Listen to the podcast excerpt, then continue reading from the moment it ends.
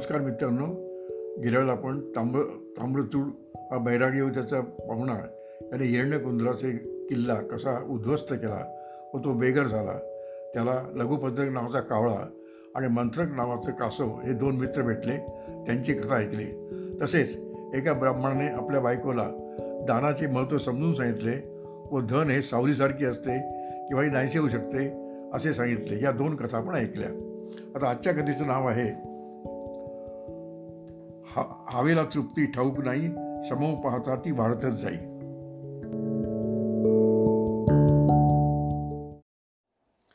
एका गावात एक भिल्ल राहत होता. वनप्राण्यांच्या शिकारीवर तो आपले पोट भरे. एकदा त्याने नेम धरून सोडलेला बाण एका रानडुकराच्या जिव्हारी लागला. पण तशाही परिस्थितीत सुडाच्या भावनेने ते डुक्कर त्याच्या अंगावर तहून गेले व त्याने आपल्या सुळ्याने त्या भिल्लाचे पोट फाडले. त्यामुळे त्या भिल्लाला तर प्राणास मुकावे लागले परंतु लगेच त्याच्याजवळ ते डुक्करही थोडा वेळ तडफडून मृत्यू पावले. काही वेळाने तिथून एक कोल्हा चालला असता त्याला ते दोन मृतदेह दिसले. ते पाहून तो स्वतःशीच म्हणाला वा दैव किती अजब अजब आहे. कधी प्रयत्नांची पराकाष्ठा करूनही पदरात माती पडते. तर कधी जराही प्रयत्न केले नसताना हाती घबाडते आता हे दोन मृतदेह मी एकटा बरेच दिवस अगदी पुरवून पुरवून खाईल. त्या दृष्टीने आज फक्त या बिल्लाच्या बाणाच्या टोकाला अडकून राहिलेल्या डुकराच्या मांसखंडावर मी माझी भूक भागवेन. असे म्हणून त्या लोभी कोल्याने पटकन त्या बाणाचे अणकुजार टोक आपल्या तोंडात घातले. त्याबरोबर ते त्याच्या एकदम तोंडात घुसून डोक्यातून शेंडीसारखे बाहेर आले आणि हवेपायी तो कोला तिथेच मरून पडला. म्हणून कुठल्याही गोष्टीची अति हवा धरू नये. ब्राह्मणाने ही गोष्ट सांगताच त्याची बायको शांडिली म्हणाली नाथ तुमचे म्हणणे मला पटले. घरात तीळ आहेत ते मी अगोदर गरम पाण्यात धुवून स्वच्छ करते व वाळवते आणि मग एखाद्या ब्राह्मणाला जेवायला बोलवून त्याला ते दान म्हणून देते. तुम्ही निश्चिंतपणे बाहेरगावी जा. मग तो ब्राह्मण घरातून निघून जाताच शांडिलीने घरातले तीळ धुवून स्वच्छ केले व पुढच्या अंगणात वाळत घातले.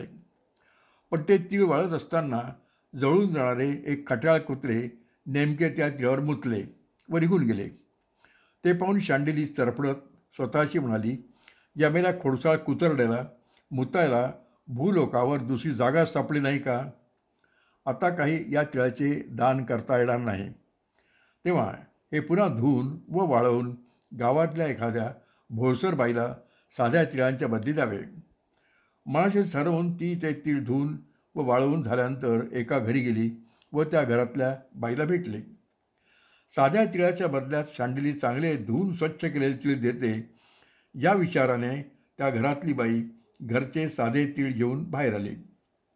पण तेवढाच तिचा मुलगा तिला म्हणाला आई ज्या अर्थी शांडिली काकू तिच्याकडले धुवून साल काढून स्वच्छ केलेले तीळ आपल्याकडल्या साध्या तिळांच्या बदल्यात द्यायला तयार झाली त्या अर्थी तिच्या तिळात नक्की काहीतरी दोष आहे.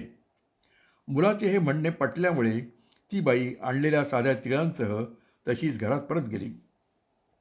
महादेवाच्या मंदिरातील ताम्रचूडाच्या मित्राने त्याला ही गोष्ट सांगून विचारले काय रे तो श शक्तिशाली उंदीर कुठल्या वाटेने त्याच्या बिळाकडे जातो हे तुला ठाऊक आहे का?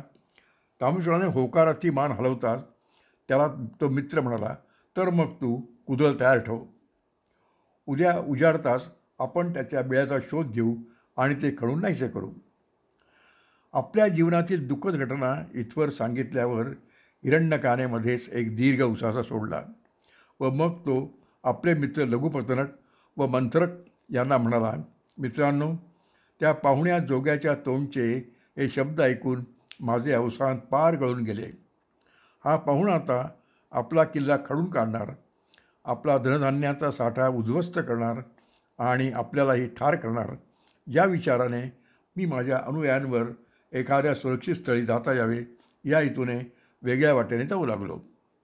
तेवढ्यात एक एका गलेलठ्ठ बोक्याने आम्हाला वाटेत गाठले व आमच्यापैकी दोघा तिघांना ठार केले. तर काहींना जखमी केले. जखमी झालेले उंदीर मी त्यांना नको त्या वाटेने नेऊन संकटात लोटल्याबद्दल मला शिव्या देत आपापल्या बिळांकडे निघून गेले. पण त्यांच्या जखमातून वाटेत पडलेल्या रक्ताच्या थेंबांवरून मागोवा घेत घेत दुसऱ्या दिवशी सकाळी ताम्रचूड व त्याचा पाहुणा माझ्या किल्ल्यापर्यंत गेले आणि त्यांनी माझे घर व त्यातील धनधान्याचे साठे कुदळीने खळून पार उद्ध्वस्त केले. ते दृश्य जेव्हा मी दुरून पा लपून पाहिले तेव्हा माझ्यावर जणू दुःखाचे आकाशच कोसळले. तांबळचूळ व त्याचा मित्र हे जेव्हा माझ्या वैभवशाली किल्ल्याची स्थिती एखाद्या उजाड स्मशानाप्रमाणे करून निघून गेले तेव्हा मीही कुठेतरी पळून गेलो असणार अशा समजुतीने माझे बहुतांश अनुयायी आता या कफल्लक हिरण्यकाजवळ राहण्यात काय अर्थ आहे असे एकमेकाशी म्हणत व माझी निंदा नालसी करीत माझ्या एका शत्रूला जाऊन मिळाले. मित्रांनो तरी मी धीर सोडला नाही.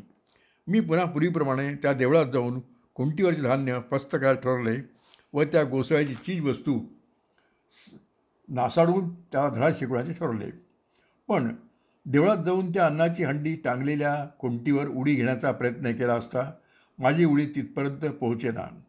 आता काय करायचं याचा मी विचार करू लागलो.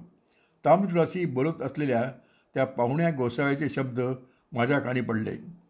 तो तांबळचुडाला म्हणाला मित्रा संपत्तीची ऊब नाहीशी होताच त्या शक्तिशाली उंदराची मस्ती मी म्हटल्याप्रमाणे जिरली ना. आता तो त्या कुंटीवरचं अन्न खायला यायचा बंद झाला.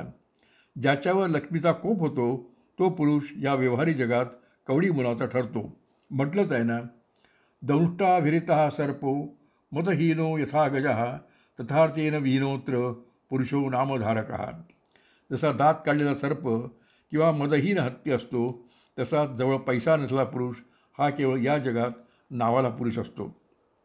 याप्रमाणे तो पाहुणा बैरागी ताम्रचुडाशी बोलत असताना त्याचे लक्ष माझ्याकडे गेले. लगेच हाती काठी घेऊन त्याने माझा पाठलाग सुरू केला व हातातल्या काठीचा एक फटकारा मला मारला. पण केवळ माझ्या आयुष्याची दोरी बळकट म्हणून मी त्यातून कसावसा वाचलो व त्यानंतर दुसरा किल्ला उभारून त्यात राहू लागलो. अशा दुःखमय स्त्रीत दिवस कंठस्था माझी व लघुपतनका तुझी मैत्री दृढ आले. मला तो नवा आधार वाटू लागला. तरी जिथे मी वैभवात दिवस काढले तिथे दीनवाण्या स्थितीत राहणे अयोग्य वाटल्याने लघुपतनका तू इकडे येण्याचे ठरवल्यास मीही तुझ्यासंगे या परक्याशात आलो.